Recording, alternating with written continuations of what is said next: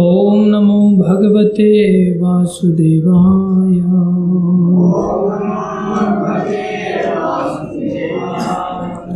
ॐ नमो भगवते वासुदेवाय।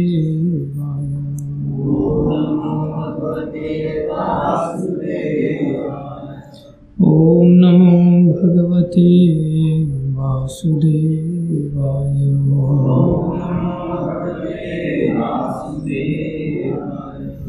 नारायणं नमस्कृत्यं नरं चैव नरोत्तमं। देवीं सरस्वतीं व्यासं ततो जयमुदीरये नष्टप्रायेषु भद्रेषु नित्यं भागवत सेवया। भगवती उत्तम श्लोके। भक्तिर्भवती नैष्ठिकी श्रीमद् भगवतीता यथारूप अध्याय छ श्लोक संख्या तीस तीस न हाँ सात में ले लिया था यो माँ पश्यति सर्वत्र सर्वं च मयि पश्यति तस्याहं न प्रणश्यामि। स च मे न प्रणश्यति। यो माँ पश्यति सर्वत्र। सर्वं च मयि पश्यति। तस्याहं न प्रणश्यामि।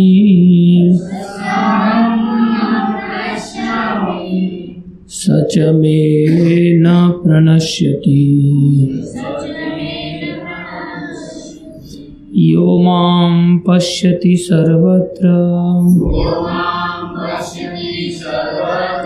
सर्वं च मयि पश्यति।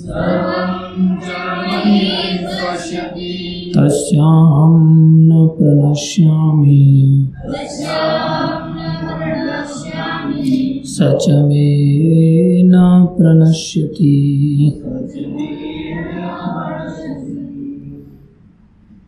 शब्दार्थ यह, जो माम मुझको पश्यति देखता है। सर्वत्र सभी जगह सर्वम प्रत्येक वस्तु को च तथा मई मुझमें पश्यति देखता है। तस्य उसके लिए अहम मैं न नहीं। प्रणश्यामी अदृश्य होता हूँ सह। वह। च। भी। में। मेरे लिए। न। नहीं। प्रणश्यति। अदृश्य होता है अनुवाद जो मुझे सर्वत्र देखता है। और सब कुछ मुझमें देखता है। उसके लिए न तो मैं कभी अदृश्य होता हूँ और न वह मेरे लिए अदृश्य होता है। तात्पर्य अर्चनीय, वंदनीय, प्रातः स्मरणीय जगत गुरु शिल प्रभुपाद जी द्वारा। शिल प्रभुपाद की जय। कृष्ण भावना भावित व्यक्ति भगवान कृष्ण को सर्वत्र देखता है और सारी वस्तुओं को कृष्ण में देखता है। ऐसा व्यक्ति भले ही प्रकृति की पृथक पृथक अभिव्यक्तियों को देखता प्रतीत हो, किंतु वह प्रत्येक दशा में इस कृष्ण भावनामृत से अवगत रहता है। कि प्रत्येक वस्तु कृष्ण की ही शक्ति की अभिव्यक्ति है। कृष्ण भावनामृत का मूल सिद्धांत ही यह है कि कृष्ण के बिना कोई अस्तित्व नहीं है और कृष्ण ही सर्वेश्वर है। कृष्ण भावनामृत, कृष्ण प्रेम का विकास है। ऐसी स्थिति जो भौतिक मोक्ष से भी परे है। आत्म साक्षात्कार के ऊपर कृष्ण भावनामृत की इस अवस्था में भक्त कृष्ण से इस अर्थ में एक रूप हो जाता है कि उसके लिए कृष्ण ही सब कुछ हो जाते हैं। और भक्त प्रेममय कृष्ण से पूरित होता है। तब भगवान तथा भक्त के बीच अंतरंग संबंध स्थापित हो जाता है। उस अवस्था में जीव को विनष्ट नहीं किया जा सकता। और न भक्त की दृष्टि से, न भगवान भक्त की दृष्टि से ओझल होते हैं। कृष्ण में तदात्म होना आध्यात्मिक लय आत्म विनाश है। भक्त कभी भी ऐसी विपदा नहीं उठाता। ब्रह्म संहिता में कहा गया है, प्रेमांजन छुरित भक्ति विलोचने संत सदैव हृदयेशु विलोकयंती यम श्याम सुंदरम अचिंत्य गुण स्वरूपम गोविंदम आदि पुरुषम तम हम भजाऊ मैं आदि भगवान गोविंद की पूजा करता हूँ, जिनका दर्शन भक्तगण प्रेम रूपी अंजन लगे नेत्रों से करते हैं। वे भक्त के हृदय में स्थित श्याम सुंदर रूप में देखे जाते हैं। इस अवस्था में न तो भगवान कृष्ण अपने भक्त की दृष्टि से ओझल होते हैं। और न भक्त ही उनकी दृष्टि से ओझल हो पाते हैं। यही बात योगी के लिए भी सत्य है, क्योंकि वह अपने हृदय के भीतर परमात्मा रूप में भगवान का दर्शन करता रहता है। ऐसा योगी शुद्ध भक्त बन जाता है और अपने अंदर भगवान को देखे बिना एक क्षण भी नहीं रह सकता।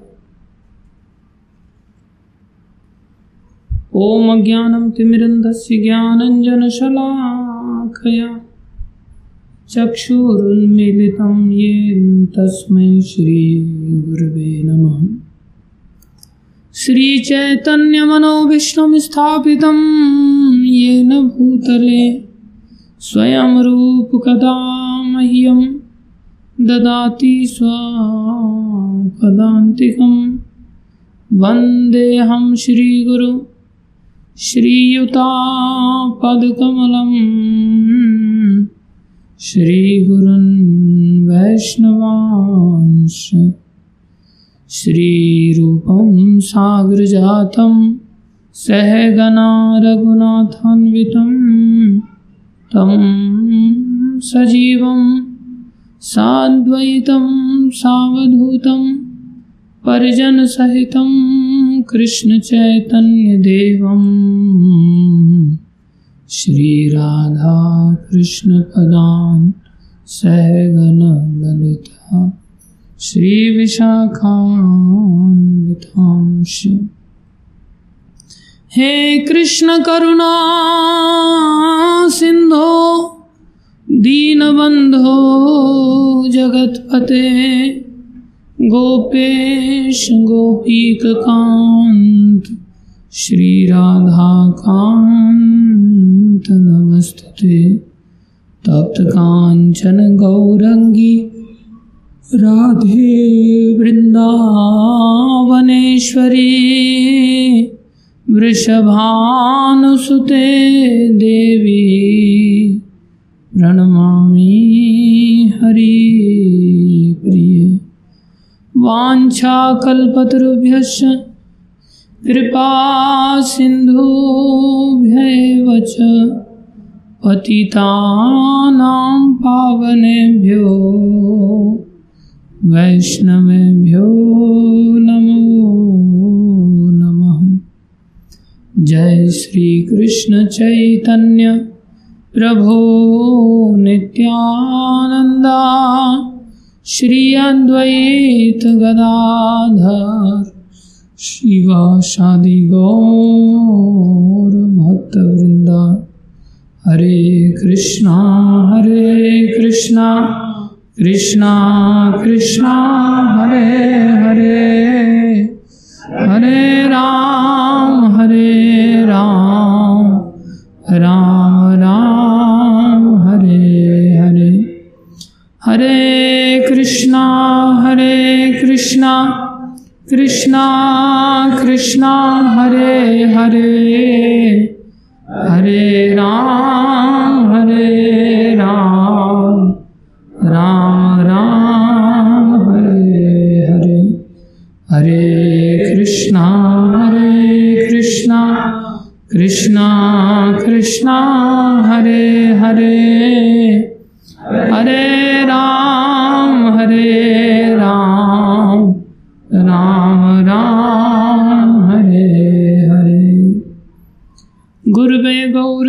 गौरचन्द्राय राधिकाय तदालये। कृष्णाय कृष्णभक्ताय तद्भक्ताय।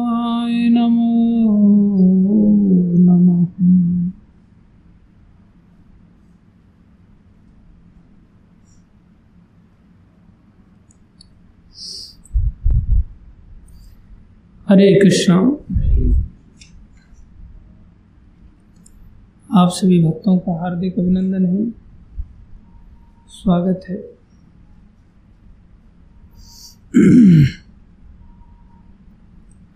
गुरु वैष्णव की दया से जो कुछ कहें तुम आ गया वापस।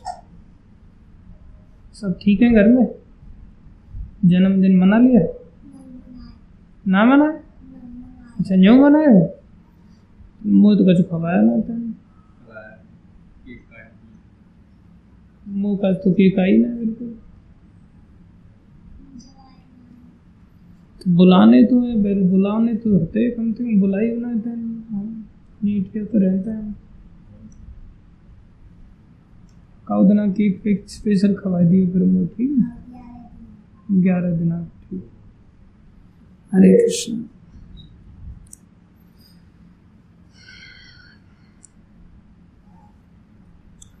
एक बार अकबर अपने महल में ऊपर टहल रहा था।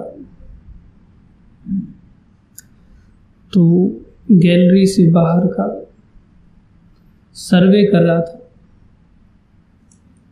तो अचानक से वो फिसल गया और उसकी ठोड़ी में लग गया। थोड़ी चोट आ गई उसको।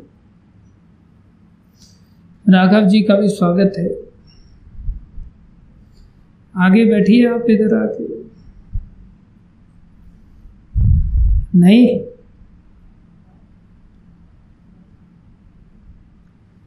तो जब वो फिसल गया तो उसकी ठोड़ी में चोट आ गई।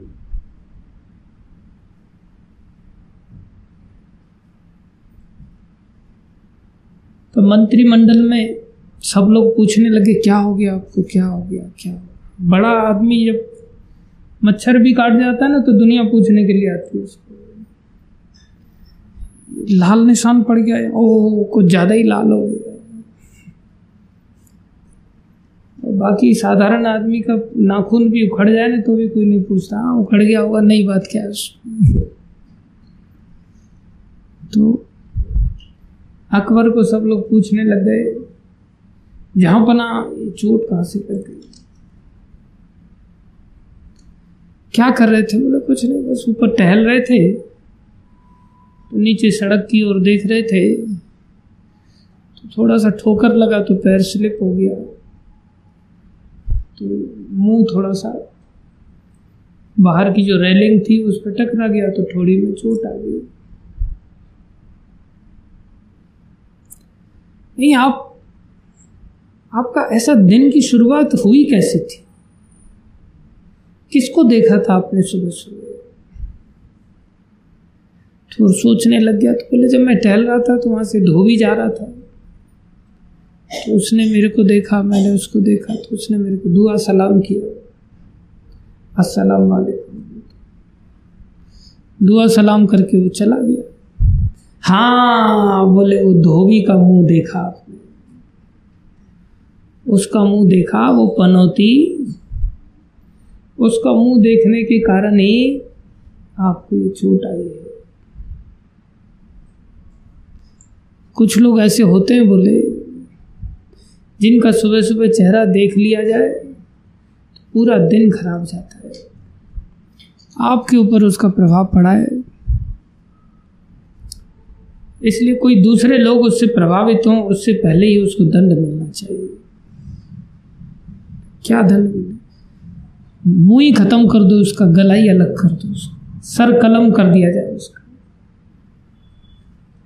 तो राजा लोग तो राजा होते हैं। दो चार मंत्री कहें तो बोले, आपका ध्यान भटका उसका मुँह देखने के कारण आप तो राजा हैं, जहाँ पनाए सारे देश को संभालते हैं।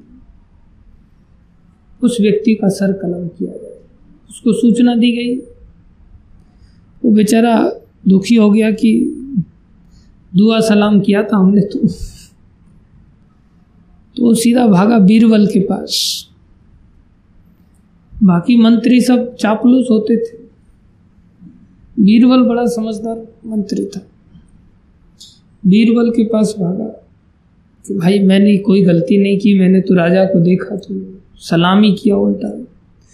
मेरे साथ ऐसा अत्याचार किया जा जाए मेरा सरी कलम कर दिया जाए। तो बीरबल बोला, कोई बात नहीं, चिंता मत करो। बीरबल गया जहाँ पना के पास, पूछा, अरे, सुना है आपने फरमान जारी कर दिया? बोले हाँ हमें नगर की चिंता है, कोई दूसरा व्यक्ति उसका मुँह देखेगा, वो भी गिरेगा। कितने सारे लोग उसके कारण समस्या ग्रसित हो सकते हैं। हमें याद है, अच्छी तरह से हमने किसी और का मुँह नहीं देखा था। सुबह सुबह उसी का मुँह देखा। बात ठीक कह रहे हैं कोई व्यक्ति जिसका मुँह देखने से अगर ऐसा गलत प्रभाव आए तो उसको तो रहना ही नहीं चाहिए। सर कलम कर देना चाहिए। लेकिन मेरी उससे बात हुई तो उसने कहा कि सुबह सुबह उसने आपका मुँह देखा था। उसने किसी और का मुँह देखा ही नहीं। और आपका मुँह देखा तो आज उसके साथ ऐसा हो रहा है कि उसका सरी सरी कलम करने का भरमा जारी हो गया है। उसका उसका मुँह देख करके तो आपको खाली थोड़ी में ही चोट आया है। लेकिन आपका मुँह उसने देखा तो बेचारे उस पर क्या बीत रही है? उसका तो सरी कलम हो रहा है, जहाँ पर ना मुँह उसका खराब ज़्यादा है आपका मुँह ज़्यादा खराब बेचारा बीरबल के सामने देखता ही रह गया, अकबर। कहने लगा, बीरबल, तुम्हें डिफीट नहीं किया जा सकता। तुम्हारे जैसा और कोई दूसरा मंत्री नहीं हो सकता। चलो फरमान वापस करो, जल्दी से बेचारे को जीने दो। ये थोड़ी कह सकता है कि उसको कलम किया जा रहा है, मेरे को कुछ और उसका एक कलम हो रहा है, मेरे दस कलम कर दिए जाए, ऐसा थोड़ी फरमान जारी कर सकता है। तुरंत रिवर्स कर दिया उसने आदेश। खैर, ये मैंने इसलिए सुनाया कि संसार में एक दूसरे को देखने का कुछ फल होता है। देखने से ही संसार में व्यक्ति प्रभावित होता है। किसी भी चीज़ का प्रवेश सर्वप्रथम देखने से ही आता है। मुख्य रूप से माया का जो प्रवेश है, वो इन आँखों से देखने से ही प्रवेश करता है। बिल मंगल ठाकुर इसके प्रमाण है और उन्होंने जब चिंतामणि का त्याग कर दिया, चिंतामणि का त्याग करने के पश्चात भी वो एक कुएँ पर भरने वाली स्त्री के प्रति पानी भरने वाली एक स्त्री गाँव की सुंदर थी। उसको देख करके आकर्षित हो गए और उसके पीछे पीछे चले गए। और जब पीछे चले गए तो इतना था कि उनके अंदर साधुता के संस्कार थे और उन्होंने उस गृहस्थी की मर्यादा को देखा कि उस स्त्री ने जाकर के अपने पति से कहा और पति ने साधु सेवा का जो गृहस्थी होने के नाते जो स्टैंडर्ड होता है, समर्पण का, इतना ऊँचा सिद्धांत प्रस्तुत किया कि अपनी पत्नी को उसने भेज दिया आदेश देकर के, जाओ और जैसे भी है, साधु है, इसको संतुष्ट करो। श्रृंगार आदि के साथ गई। उसको अंदर से बड़ी गिलानी उत्पन्न हुई। बिलमंगल ठाकुर को अंदर से बहुत गिलानी उत्पन्न हुई। सोचने लगे, हमसे श्रेष्ठ तो ये गृहस्थी है, जो साधुओं का इतना सम्मान करता है। साधु सेवा को इतना महत्व देता है। और ये सत्य है। एक ब्राह्मण जो तपस्या करने के लिए निकले तो तपस्या महाराज रघु ने बहुत बड़ी की थी। तो महाराज रघु से मिलने के लिए निकले वो, कि आपने ऐसी क्या तपस्या किया है? उनसे तपस्या के बारे में जय हो राधा कान भगवान की जय तो महाराज रघु दरबार में थे नहीं। महाराज रघु की पत्नियों ने कोई ऐसे साधु आता था, ब्राह्मण आता था तो उसको महाराज रघु अपने सिंहासन पे बिठाते थे, इतना सम्मान करते थे।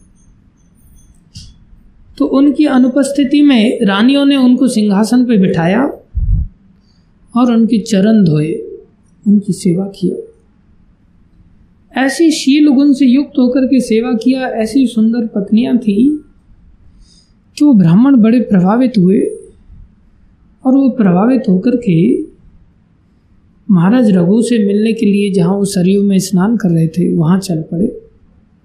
सामने से महाराज रघु आ रहे थे, रास्ते में मिले तो पूछने लगे, अरे, आपने ऐसी कौन सी तपस्या की थी जिसके चलते आपको ऐसी सुंदर पत्नियाँ प्राप्त हुई।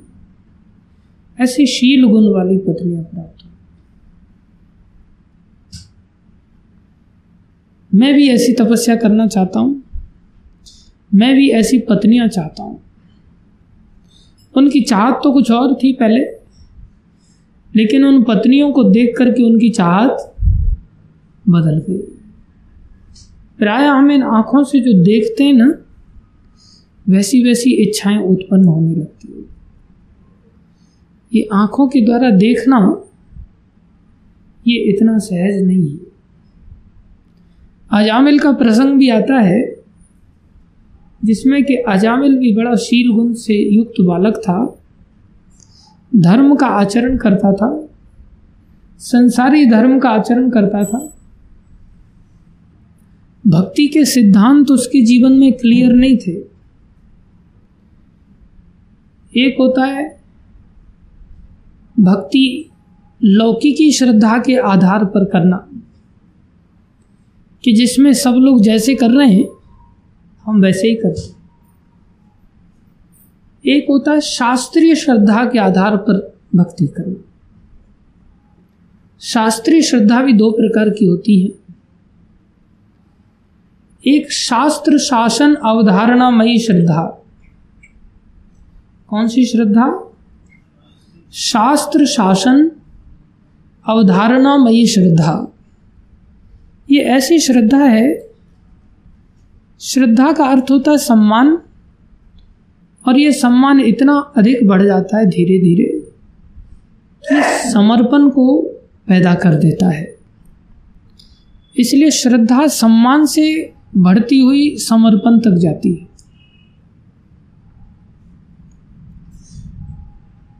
तो जो शास्त्रीय श्रद्धा है, उसमें जब किसी व्यक्ति का सम्मान होता है, विश्वास होता है तो जानता है कि शास्त्र के जो शब्द हैं, ये महावाक्य हैं। कैसे हैं? महावाक्य हैं। ये बदलने वाले वाक्य नहीं। ये अलौकिक है। लौकिक नहीं। ये अपौरुषेय हैं। संसार में किसी व्यक्ति विशेष के द्वारा दिए गए नहीं ये साक्षात भगवान के द्वारा दिए गए और भगवान से बढ़कर और किसी की कोई सत्ता नहीं हो सकती। तो भगवान की सत्ता मात्र सर्वश्रेष्ठ है। इसलिए जैसे मुस्लिम कहते हैं ना कि हमारा सिर केवल अल्लाह के सामने झुकता है, बाकी किसी के सामने नहीं झुकता। वो भी सर झुकाते हैं। जबकि अल्लाह की इतनी विस्तृत जानकारी उनके शास्त्रों में नहीं। हमारे शास्त्रों में तो भगवान की जानकारी कितनी विस्तृत है। इसलिए जब हम शास्त्र का सम्मान करते हैं, ये सोचते हुए कि ये साधारण वाक्य नहीं है, ये तो भगवान के वाक्य भगवत वाक्य है। इसलिए इन भगवत वाक्यों को किसी भी कीमत पर पालन करना। तो भगवान के वाक्य जो शास्त्र हैं, भगवान के मुख से निकली हुई जैसे भगवत गीता है, इनके जो वाक्य हैं, ये शास्त्र रूप में भगवत वाक्य हैं। इसलिए भगवान का वाक्य शासन करने के लिए है हमारे ऊपर। किसके लिए है? शासन करने के लिए है। और हम सब भगवान के द्वारा शासित होने के लिए हैं। अर्थात शासित होना मतलब शिष्ट होना। कैसा होना? शिष्ट होना। शिष्ट मतलब डिसिप्लिन होना। क्या होना? परंपरागत डिसिप्लिन होना। डिसिप्लिन लाइफ जीना। उसी को डिसाइपल कहते हैं, शिष्य कहते हैं। अगर शिष्य के ऊपर गुरु का शासन ना हो और वो शिष्ट जीवन ना जिए, शासित जीवन ना जिए तो फिर उसका कोई अर्थ नहीं। तो भगवान शासक हैं, राजाओं के भी राजा हैं, ब्रह्मा, शंकर आदि सबके स्वामी हैं। उनके जो वाक्य हैं वो हमारे लिए हैं। ये सभी ब्रह्मा आदि इंद्र, चंद्र, सूर्य आदि सब इन वाक्यों का पालन करते हैं। इसलिए हमारी एक ऐसी धारणा बन जाना कि जो शास्त्र है, ये हमारे ऊपर शासन करने के लिए है, हमें इसके शासन को स्वीकार करना ही है, ऐसी दृष्टि से जो धारणा बन जाती है, उसको कहते हैं शास्त्र शासन अवधारणामयी श्रद्धा। कौन सी श्रद्धा? शास्त्र शासन अवधारणामयी श्रद्धा। ये शास्त्र के द्वारा जो शासनात्मक उपदेश है, उनको एज इट इज़ फॉलो करना हमारे लिए।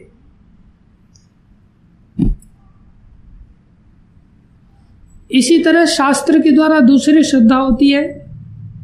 उसको कहते हैं भगवत माधुर्य लीलामयी श्रद्धा। भगवान की जो मधुरता है भगवान ने जो अपनी लीलाओं को संसार में प्रकट किया है, मधुर मधुर भक्तों के साथ जो भगवान ने लीलाएँ संपन्न की हैं। भगवत माधुर्य लीलामयी, भगवान की लीला को श्रवण करने के कारण भगवान की मधुरता के प्रति जो आकर्षण होता है, जो सहज आकर्षण है, बोले, उस आकर्षण के कारण जो समर्पण तक का जो भाव है वो एक श्रद्धा है। ये भी कहाँ से प्राप्त होती है? शास्त्र से ही प्राप्त होती है। जब हम भगवान के भक्तों की संगति में आकर के हम शास्त्र के शासनात्मक वाक्यों को सुनते हैं और भगवान के लीलामयी वाक्यों को सुनते हैं, भगवान की अद्भुत कथाओं को जब भक्त लोग भागवतम आदि से वर्णन करते हैं तो उसके प्रति हमारा एक आकर्षण उत्पन्न हो जाता है। जैसे ब्रज में भगवान ने सुंदर सुंदर लीलाएँ की। तो ब्रज के लिए एक सहज आकर्षण उत्पन्न हो जाता है। जैसे हमें एक भजन भेजा था राजा राम भजन बोले, ब्रज तज वैकुंठ न जाऊँ। ब्रज को छोड़ करके वैकुंठ में भी वास मिलेगा तो भी नहीं जाएँगे। और गिरिराज में भिक्षा मांग करके जीवन निर्वाह करना पड़ेगा तो भी कर तो ये क्या हुआ? बोले, ब्रज में लीलाएँ ऐसी की। कैसी लीलाएँ ब्रज की? बोले, ब्रज की भूमि की जो रेत है, वही इतनी सामर्थ्यशाली है कि मुक्ति को मुक्ति दे देती। है ब्रज रज ही क्या कर देती है?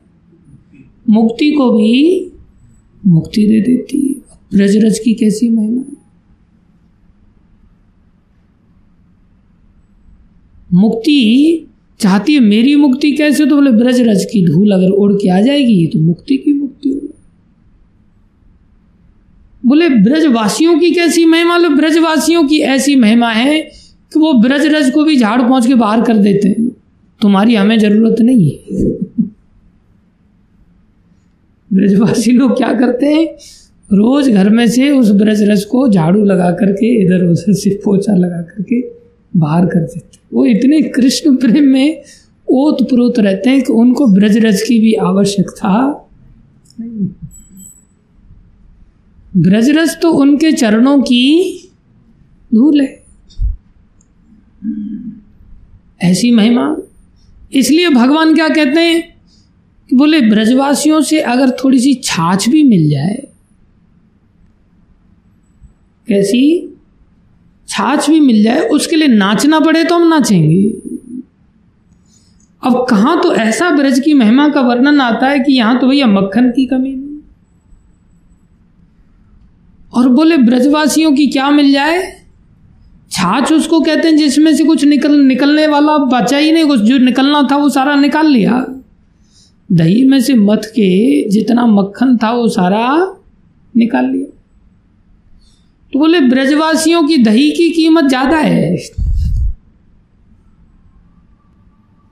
जिसमें से वो मक्खन आदि निकाल करके छाछ बचती है तो बोले, कृष्ण को ब्रजवासियों की प्रीति से युक्त वो छाछ भी इतनी सहजता से उपलब्ध नहीं। बोले, उनको दही, बोले, दही तो कंचन हो गई, दही तो सोना बन गई, दही नहीं मिल रही है मार्केट में, कमी हो गई है दही की।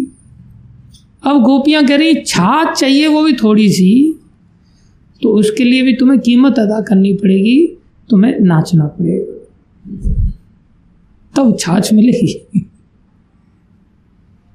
ये ऐसे जो भगवत प्रेम से जो युक्त प्रेमी भक्त लोग हैं, ब्रजवासी लोग, उनकी बात की जा रही है कि उनकी छाछ पाने के लिए भगवान नाचते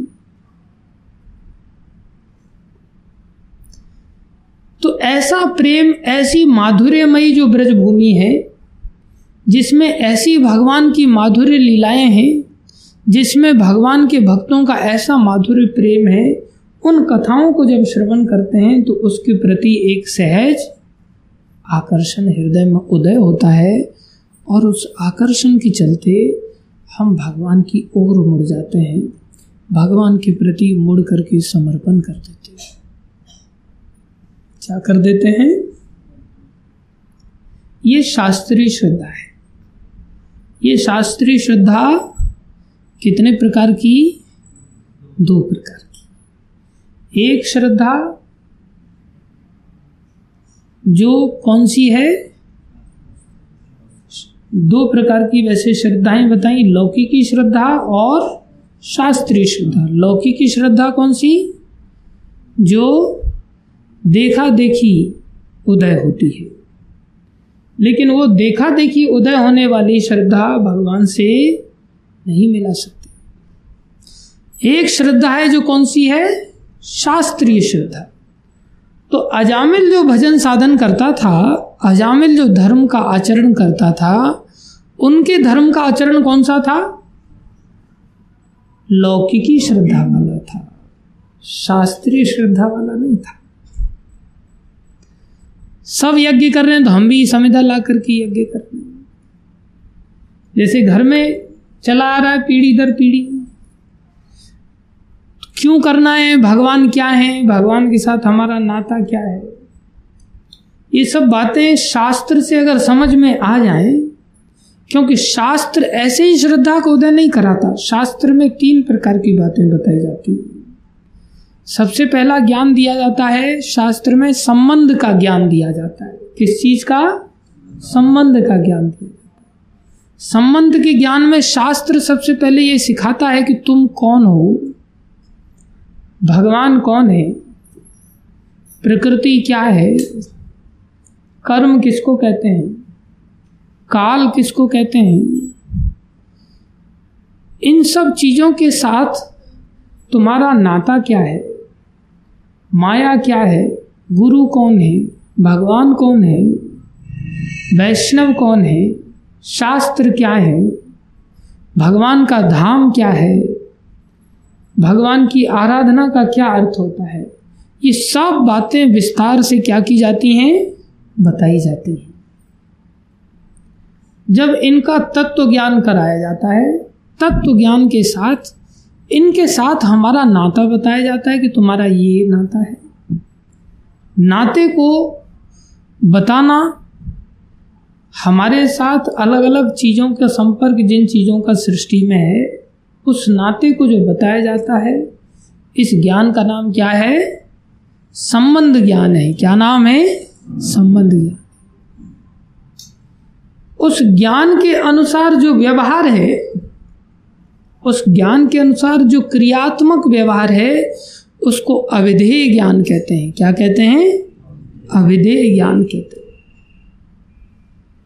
और ये सब ज्ञान जो संसार के तत्वों का हमें करा दिया जाए, अब इसमें से हमें प्रयोजन क्या बनाना है, लक्ष्य क्या होना चाहिए, जिसकी प्राप्ति के लिए हम किसी अविधेय अर्थात किसी व्यवहार को कर रहे हैं, किसी प्रोसेस को अपना रहे हैं, बोले वो प्रयोजन क्या है?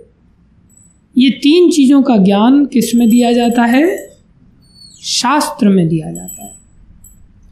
वो शास्त्र शासनात्मक जो उपदेश हैं, उन उपदेशों में भी आएगा और जो माधुर्य लीलामयी जो अवधारणा है, उसमें भी आएगा।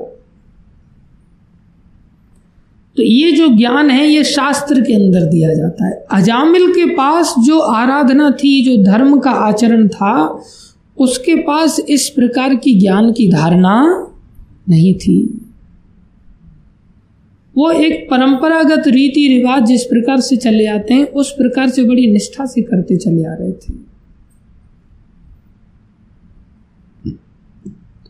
परिणाम क्या हुआ? कि वो भी लकड़ी बीनने के लिए जब जा रहे हैं तो उन्होंने वेश्या को देखा। गमन करते हुए देखने मात्र से ही गमन करते हुए देखने मात्र से ही क्या हुआ? उनका पतन हो गया।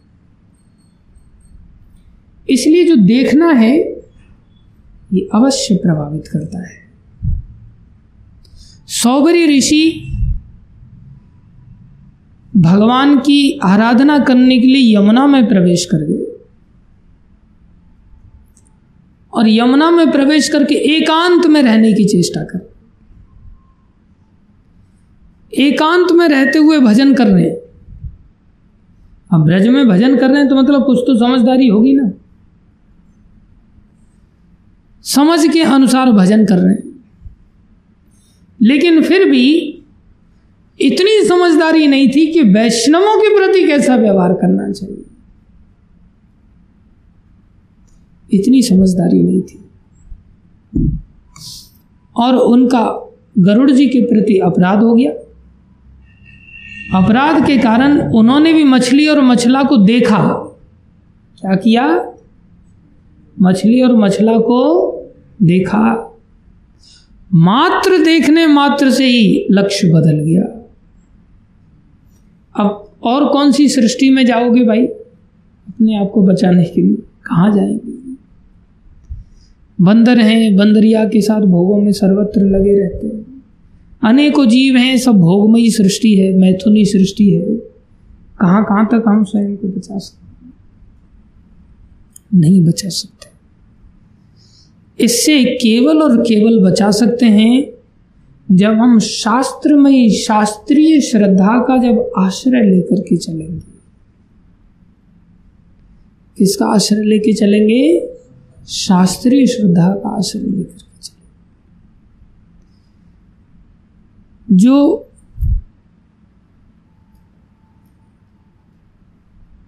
जिनकी हम कथा सुना रहे थे शुरुआत में। क्या नाम था? अजामिल अकबर नहीं, अकबर के बाद। विल मंगल।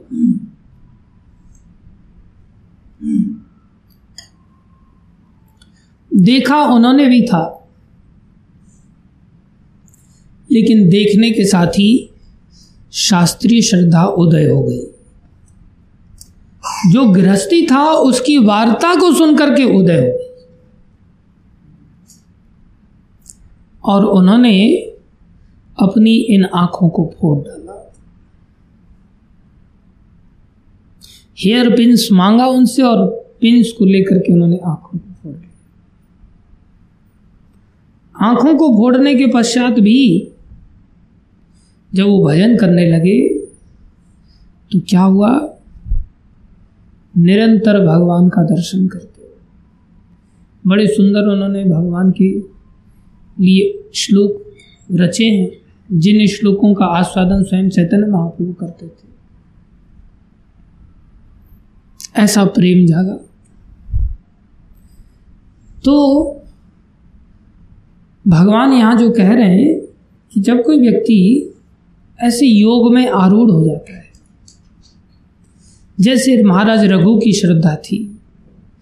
महाराज रघु ने ऐसी स्त्रियों को पाया और उन स्त्रियों को रानी रूप में पाने के पश्चात भी वो ब्राह्मण पूछ रहा है कि आपने ऐसी कौन सी तपस्या की थी? वो अपने लक्ष्य को भूल गया और पूछ रहा आपने कौन सी तपस्या ऐसी की थी?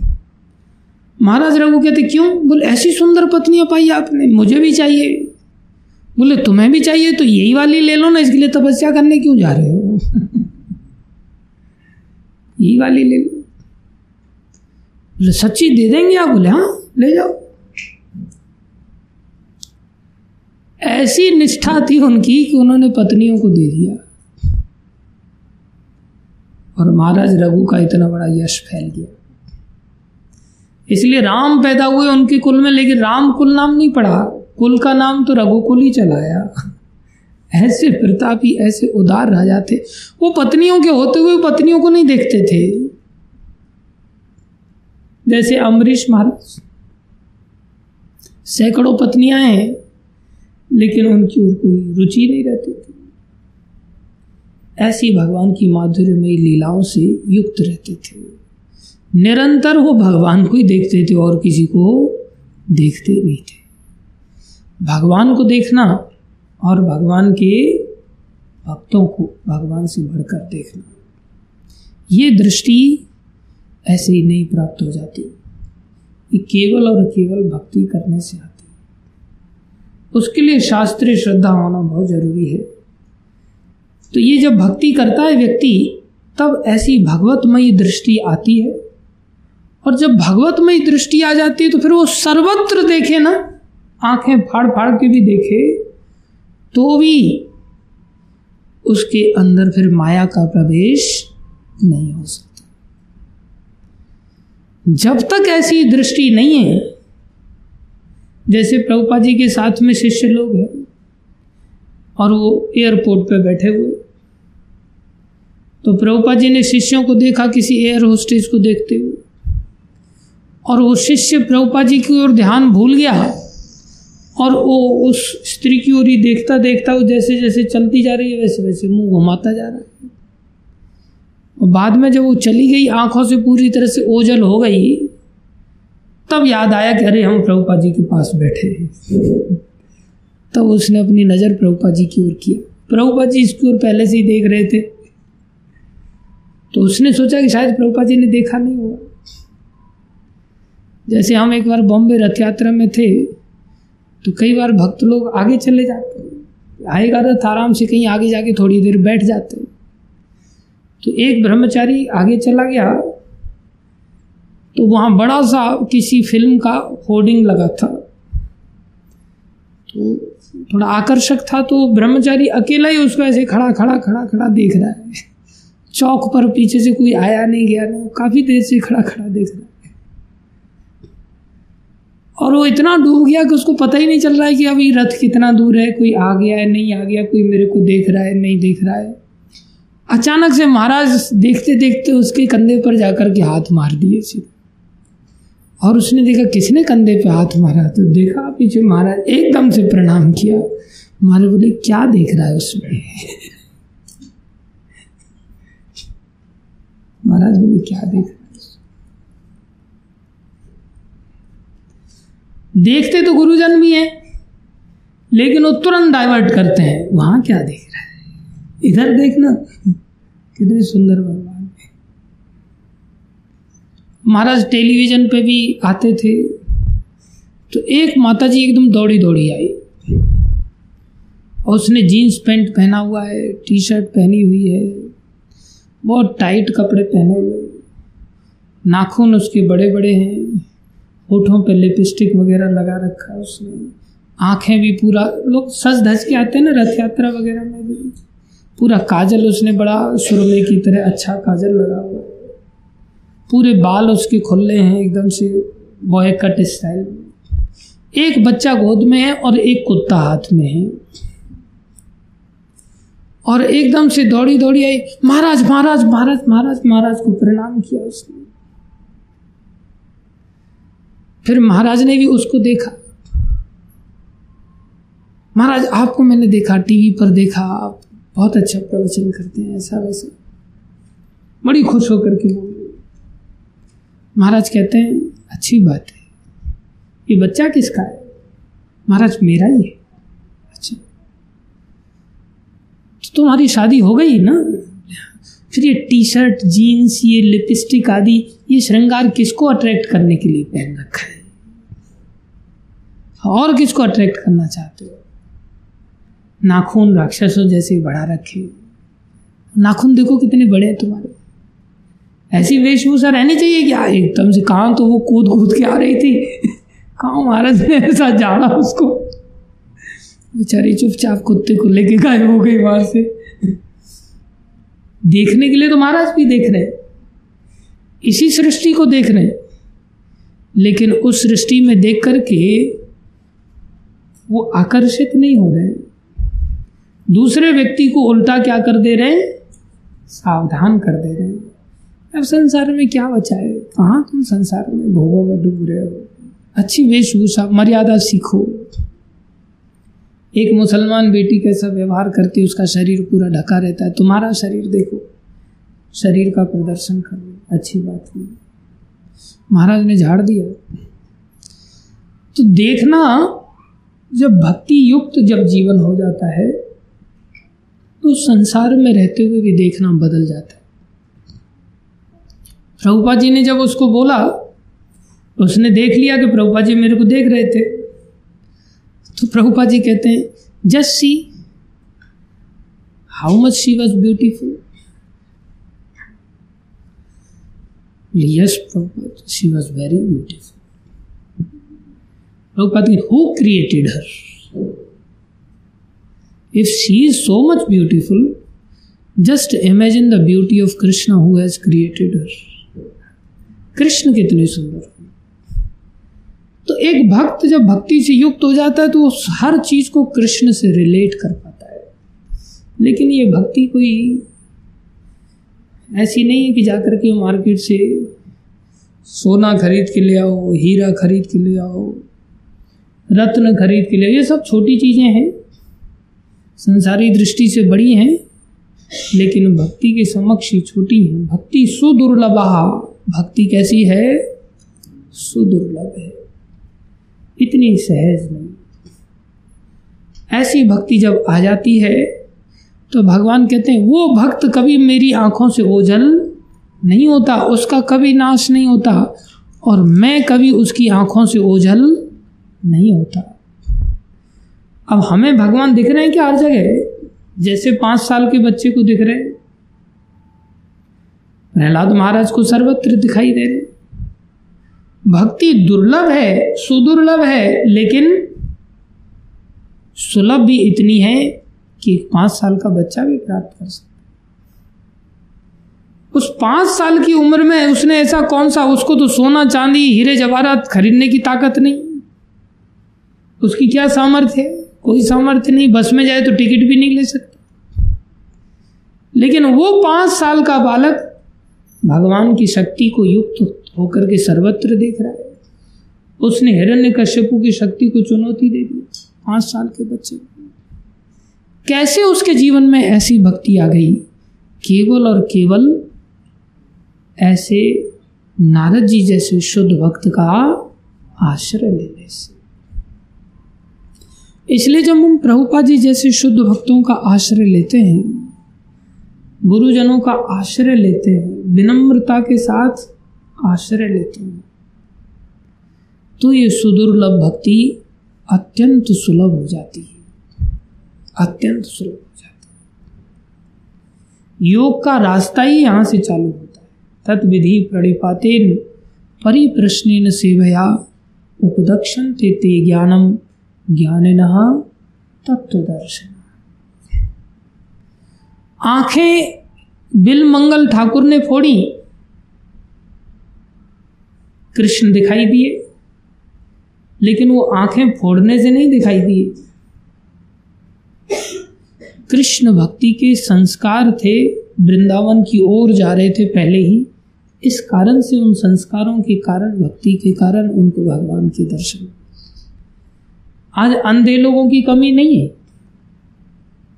क्या वो भगवान के दर्शन कर सकते हैं?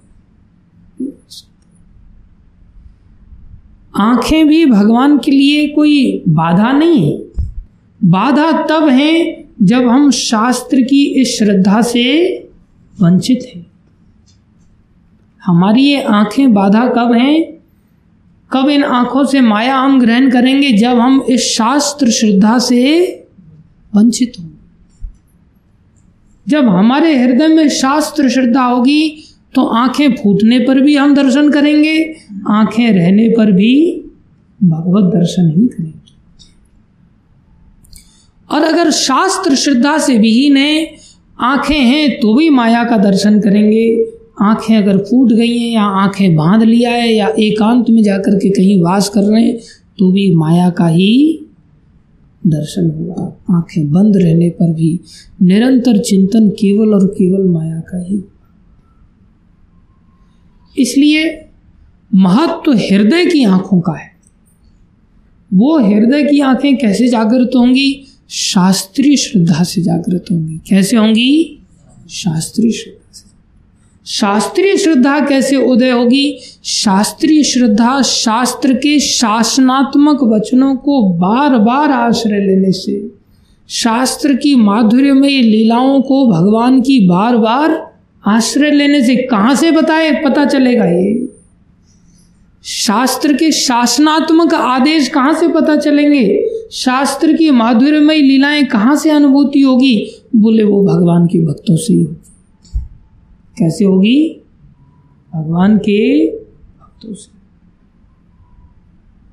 इसलिए प्रभुपाद जी जैसे शुद्ध भक्त, गुरु जी जैसे शुद्ध भक्त, ऐसे शुद्ध भक्तों के द्वारा जिनकी दृष्टि निरंतर कृष्णमय है, जो सर्वत्र कृष्णमय होकर के ही सृष्टि के साथ व्यवहार करते बोले, वो लोग हमें भी ऐसा बना सकते जब तक हम ऐसे भक्तों का आश्रय नहीं लेंगे, तब तक हमारी बनने की कोई संभावना नहीं है। इसलिए भगवान ने यहाँ पर कहा यो माम पश्यति सर्वत्र।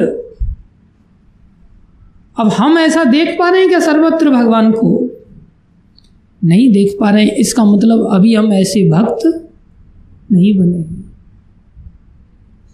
जब हम ऐसा देख पाएँगे सर्वत्र तो हर चीज़ को कृष्ण की सेवा में लगा पाएँगे। कृष्ण से जुड़ी हुई देख पाएँगे, कृष्ण रूप में देख पाएँगे तो उसको कृष्ण की सेवा में लगा पाएँगे। ज्ञान के अभाव में, अविद्या से युक्त होकर के हम हर चीज़ को अपनी सेवा में लगाएँगे, अन्यथा। ये विद्या है और संसार का जो ज्ञान है वो अविद्या है। संसार की जो स्कूल की पढ़ाई लिखाई, कॉलेजों की पढ़ाई लिखाई, वो क्या है? अविद्या है। अविद्या ये भगवान से दूर ले जाएगी और विद्या भगवान की ओर ले जाएगी। इसलिए हम जब भक्तों के आश्रित होकर के इस भगवत विद्या को क्या करते हैं? ग्रहण करते हैं, भक्ति को सीखते हैं। जैसा कि यहाँ कहा बोले, ऐसे भगवान सर्वत्र कैसे दिखाई देंगे? ब्रह्मा जी बता रहे हैं, प्रेमांजन छुरित भक्ति विलोचने। प्रेम रूपी अंजन से, जो कि कहाँ से आएगा? बोले, भक्ति से आएगा। ऐसा प्रेम कहाँ से जागृत होगा? भक्ति से जागृत प्रेमांजन छुरित भक्ति विलोचने। संता सदैव हृदयेशु विलोकयंती हृदय में संत सदा भगवान का दर्शन करते तो इसमें कठिन नहीं है, कठिन है अपने अहंकार का त्याग करके, भक्तों का शरणागति होकर के, उनसे इस शास्त्रीय श्रद्धा को स्वीकार करना। अगर भक्तों के बीच में शास्त्र के शासन की चर्चा नहीं है, भक्तों के बीच में भगवान की माधुर्यमयी लीलाओं की चर्चा नहीं है तो बोले, वो भक्त संग किसी काम का नहीं। इसलिए भक्त संग जहाँ शास्त्र के शासनात्मक अवधारणमयी श्रद्धा का उदय हो, जहाँ भगवान की माधुर्यमयी लीलाओं का प्रेम उदय हो,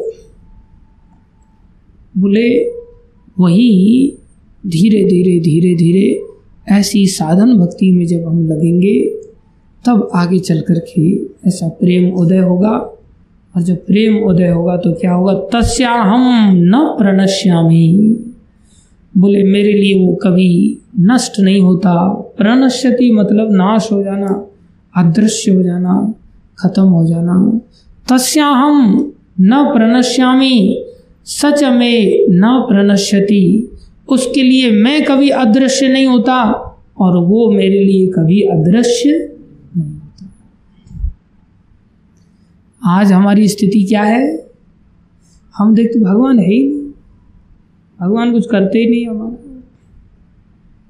वो भगवान के हाथ को सर्वत्र देख पाता है। कौन देख पाता है? जो युंजन एवं सदात्मान योगी विगत कलमश जिसके कलमश सारे खत्म हो गए हैं। जो सुखेन ब्रह्म संस्पर्शम अत्यंतम सुखम अश्नुते। ब्रह्म सुख को पाने वाला ये धीरे धीरे होता है। हमें गुरु जी के द्वारा बताए गए आदेश का सिर्फ़ और सिर्फ़ क्या करना है? पालन करना है, निष्ठा के साथ ये नहीं देखना कि ये पालन नहीं कर रहा है, ये पालन नहीं कर रहा है। अरे, जो पालन नहीं कर रहा है, नहीं कर रहा है। बोलिए, मंदिर में क्या कर रहा है? फिर पालन नहीं कर रहा मंदिर में क्या सर्वत्र पालन करना चाहिए? करने वाला सब जगह पालन कर लेता है। नहीं करने वाला मंदिर में भी नहीं करता। तो हमने ठेका थोड़ी ले रखा है सबका। प्रहलाद महाराज हिरण्य कश्यपु के घर में रह रहे हैं वहाँ भी पालन कर रहे हैं। कंस मथुरा में वास कर रहा है, नहीं पालन कर रहा है। क्या कर सकते कोई करे, ना करे, हमसे जितना बन पड़े, हमने पूरी तरह से पालन करना शास्त्रीय श्रद्धा को उदय कराना है। यही चिंता प्रभुपा जी ने किया। और इसी चिंता को प्रभुपा जी ने करते हुए शास्त्रों पर इतना विस्तार से लेखन किया, जिससे लोग इन शास्त्रों को पढ़ें और पढ़ने के साथ इसमें प्रवेश करना सीखें। हमारे समस्त आचार्यों ने समस्त शास्त्रों को बड़े विस्तार से गहराई से समझाया। आज से हम चैतन्य शिक्षाष्टकम की थोड़ी शिक्षा पर विचार करने वाले थे, लेकिन आज नहीं आ पाए, हम क्षमा चाहते हैं। आप लोगों ने कुछ भक्तों ने इंतज़ार भी किया। उसके लिए भी हम क्षमा प्रार्थी हैं। कल से हम पुनः प्रयास करेंगे। कुछ शास्त्र पर जो आठ श्लोक महाप्रभु ने दिए हैं, उन पर थोड़ी कल से चर्चा करेंगे। आप सब लोग भाग लेना उसमें, ठीक है? बुलाने भी गए थे आप। हम आपसे भी क्षमा चाहते हैं, लेकिन नहीं आ पाए। भगवान की वाणी, भगवत गीता की जय जगत गुरु शिल प्रभुपाद की जय, श्री गुरु महाराज की जय, अनंत कोटि वैष्णव वृंद की जय, आप सब भक्तों की जय।